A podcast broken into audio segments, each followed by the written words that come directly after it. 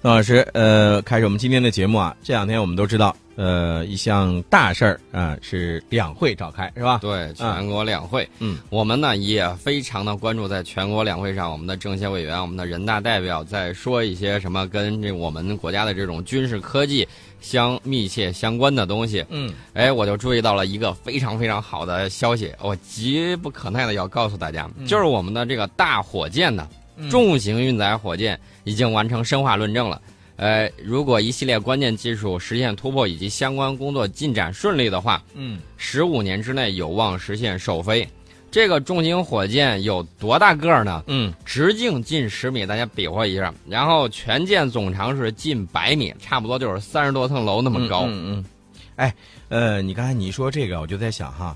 全舰总长近百米，我们都知道这个最快速的这个百米应该是几秒，不到十秒是吧？嗯，呃，那你想想看，这有这么长的一个这种重型运载火箭，那它的发射的这个应该说是航程应该是更远吧？哎，这个重型运载火箭呢，就是为了我们搞一些深空的探测，呃，它是超过了正在研制的美国下一代运载火箭的运载能力，嗯，完全可以满足未来我们的载人月球探测。火星取样，取样之后还要返回。对，呃，太阳系行星探测这种深空探测的任务需求。哎呀，我跟你说，那要是这样子的话，将来对于咱们的在未来宇宙的探索，还有这个更大更远空间的这种话语权，我觉得是个好事儿。对，绝对是个好事儿。呃，我们要搞这些东西，肯定要突破很多技术的难题。嗯，在解决问题的时候，我们就会塑造一大批的人才。嗯，哎。我最感兴趣的是，未来我们可以带出一大批的这种人才团队，而且这些团队呢非常的年轻，对，这个才是我们的希望所在。嗯，哎，呃，宋老师，你说到了这个咱们的重型运载火箭啊，其实我跟你说，嗯，这个并不是说咱们的重型运载火箭的首次曝光啊，嗯，对吧？啊，早在一二年的时候。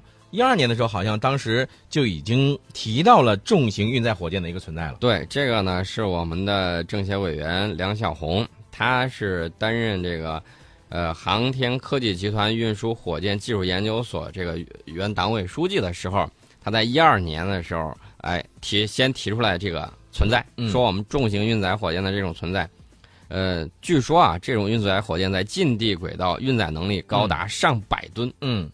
哎呦，上百吨，那这应该载货的这个量也是够大的了啊！对，发射地点呢不用说，肯定是在海南。哎，这点咱俩倒是想到一样的地方了啊！因为我们都以前都分析过，为什么在海南呢？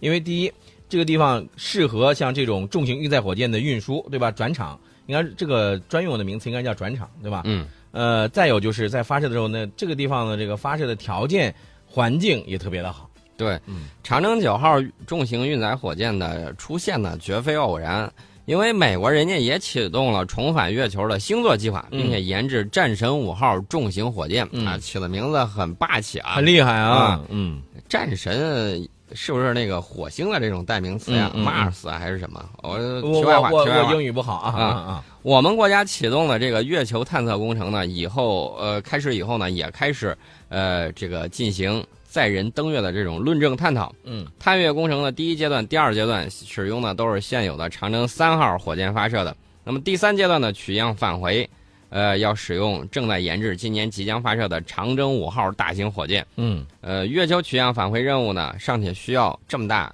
推重比的，嗯，啊，比现有火箭提高了两倍多的长征五号。嗯嗯。那么未来我们可能要载人登月。我们还会进行这种火星的这种取样返回，嗯，没有重型的大推力火箭那是不不能想象的。对对对，但是说到这个重型运载火箭啊，大家呢也就非常关注另外一个问题，就是它的助推器的问题，对吧？因为我们知道，要想它飞得远，那需要什么样的这个动力或者说这个燃料能够让它飞得那么远，而且还能够返回呢？呃，早期论证的时候，我们曾经提过要研制六百吨级的液氧煤油发动机，还有二百吨级的液氢液氧发动机的这种报道，甚至提出了要使用千吨级的固体推进器的这种方案。呃，我记得有一个院士啊，应该是优乐豪院士，他写呃龙乐豪院士，他的这个论文里头呢，就以这种三种火箭发动机构成了两种组合，近地轨道的这个运力啊。大概是一百三十吨，跟美国的战神五号的这种设计指标呢，大致是相当的。哎，你看看，呃，这也就是说，未来我们的这个长征九号重型运载火箭，应该说刚才已经说过了，能够超过这个美国的这个战神，是吧？嗯，呃，还有就是对于将来咱们能够取到，呃，一个是取样，一个是返回，包括呃外外这个外外行外行星啊，他们的这个探测呢。这个事情对于咱们的这个重型运载火箭的这个意义啊，应该说是非常的重大的。对，重型火箭对他们来说绝对是一个有力的工具。嗯，我记得航天科技集团五院的钱学森实验室，他们比较喜欢弄一种东西。嗯，什么呢？就是空间太阳能电站。嗯，哎，这个听起来是不是很科幻？对呀。呃，这种方式的实现呢，我觉得理论上是可行的，因为曾经有人呢设想，就是在太空之中，然后。靠收集这个太阳能啊，把它转换成这种电能，电能，然后呢，把它转换成微波，然后直接传输回地面，由地面呢接收了这个高密度的这种微波之后呢，再把它转换成电能。哎，你你听起来这个好像，哎，在宋老师嘴里啊，这个转换起来就是那个就在一句话之间，但是其实这个要克服的这个东西是很多的，对吧？对，啊，你要克服很多的这个一些技术的难关，你包括。嗯，我们都知道，在地面上，太阳能电池这个并不是啥稀罕事儿，对吧？但是你要在太空当中，像这种太阳能电站、空间太阳能电站，如何去利用太阳能，然后又如何成转化成电能，又发到地面之后，又转化成同样的这个电能再输出，这个是一个很很很繁琐的一个过程。对我在这个脑洞大开一下啊，也许这个空间太阳能电站呢。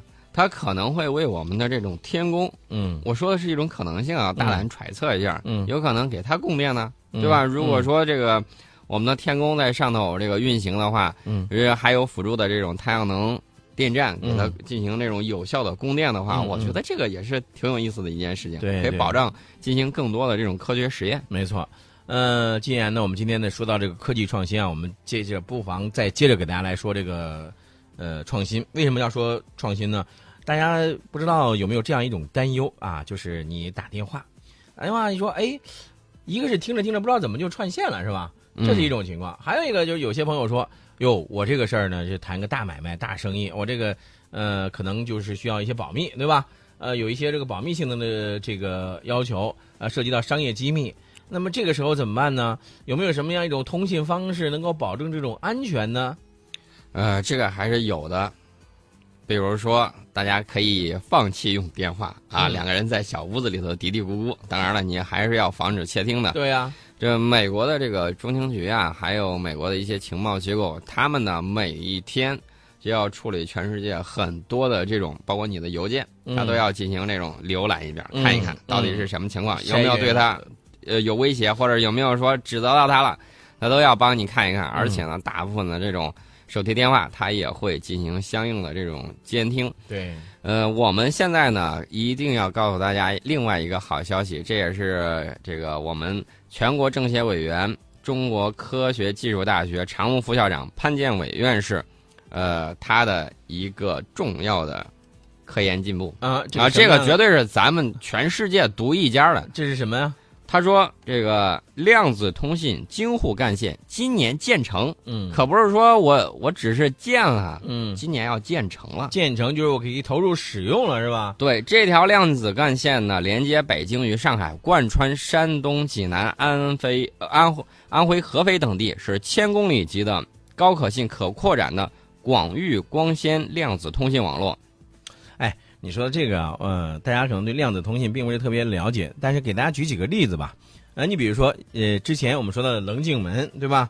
包括这个光缆窃听，包括芯片后门，一一听听这个，包括黑客攻击等等，你一听这个就明白吧？这个肯定是就是在现代的通信的方式当中呢，应该说这些都是这些通讯方法呀，都存在着一定的这个漏洞，容易被别人监听，对吧？但是你刚才宋老师提到的这个量子通信技术。那它就和我们刚才提到的这些通信技术是大有差别的。对，量子通信呢是用光子的量子状态加载并传输信息。从原理上来说，量子通信是无条件安全的通信方式。呃，由于作为这个信息载体的单光子呢不可分割，量子状态呢就不可克隆，可以实现抵御任何窃听的这个密钥的这种分发，嗯进而呢能够保证它用它加密的内容不可破译啊。只要你这边啊，嗯说白了，这个我前几年在关注这个潘建伟院士的时候，他当时他当时我想想啊，当时才实现了这个四对量子纠缠，嗯就是一个量子在这块儿它嗯出现了正常了，它有个什么情况，嗯然后呢在其他的地方它同样会以同样的情况出现。嗯如果你确定了它的量子状态就改变了，嗯改变之后你就会马上就觉察到哦，有人在搞这种窃密。嗯，所以说呢，它这个就非常的这种安全。对，呃，这个量子通信呢，我给大家说一个，呃，曾经有人设想的一种模式，就是一旦战争爆发，嗯它会提前注入你金融系统，注入你很多地方的这种什么后门也好啊，等等这些东西嗯啊、或者是说木马病毒，它给你激活了，激活了之后，让你的这个金融瘫痪，让你这个信息管理，比如说这种交通啊什么之类的，嗯把你这个东西全部瘫痪了。嗯这就是网络攻防战的厉害之处，它让你的金融系统瘫痪，它让你的这种交通系统还有等等一系列，反正是调度的，嗯这简直是杀人于无形之中啊！嗯你整个全乱了套了，乱了套了之后，你还怎么跟他？你已经分散成十个指头了，人家攥成一个拳头打过来了，你完全无法接招。有了这个量子通信技术保障之后呢，那么我们的这个金融信息的这种安全嗯，就会非常非常的牢靠。哎，孙老师，呃，你在说这个时候，我就在想啊，处理这些量子通信啊，一定要有一些设备，比如说量子计算机，对吧？要不然的话，你怎么样来解决这个问题呢？对不对？嗯，那我问一下宋老师，你像这个量子计算机，我曾经好像看到过，呃，是在去年的时候吧，好像是谷歌曾经有一个这个所谓的这个什么量子计算机，你你有印象吗？有那个商业炒作的成分比较大，闹腾了一会儿，好像后来也就不听下文了。它呢，跟真正的量子计算机还是两回事儿。呃，谷歌说这个它的计算机靠快了一亿倍，靠谱不靠谱呢？我觉得还是不太靠谱的。标准的量子计算机呢，是最具有这种普适性的这种计算机，可以运行各种各样的算法。类似于经典计算机用电路等效于这种图灵机的这种模型，可以把图灵机各种功能用电路来实现。那么电路呢，由基本的门来构成。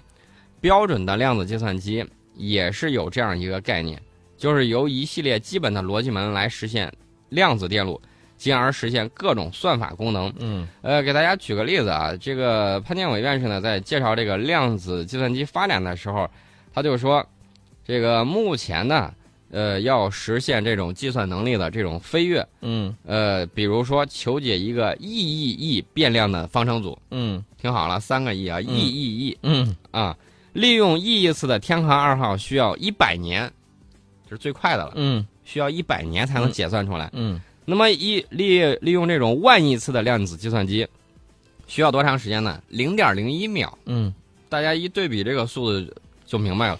这个有可能这个有人会说，肯定有一个疑问，嗯一个说是这个利用万亿次的量子计算机，还有一个说利用这个亿亿次的天河二号。大家可能就想，亿亿次的为什么没有这种万亿次的计算对呀、快？对呀、就想问这个问题啊。一个是你看啊，亿亿次啊，利用万亿次，这明显这个感觉，是不是有一些？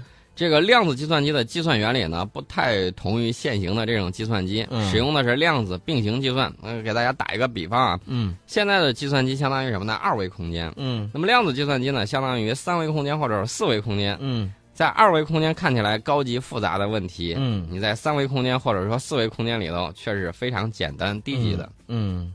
但是你刚才你说的这个，我觉得应该说还不一定能够完全打消大家的这个疑问啊。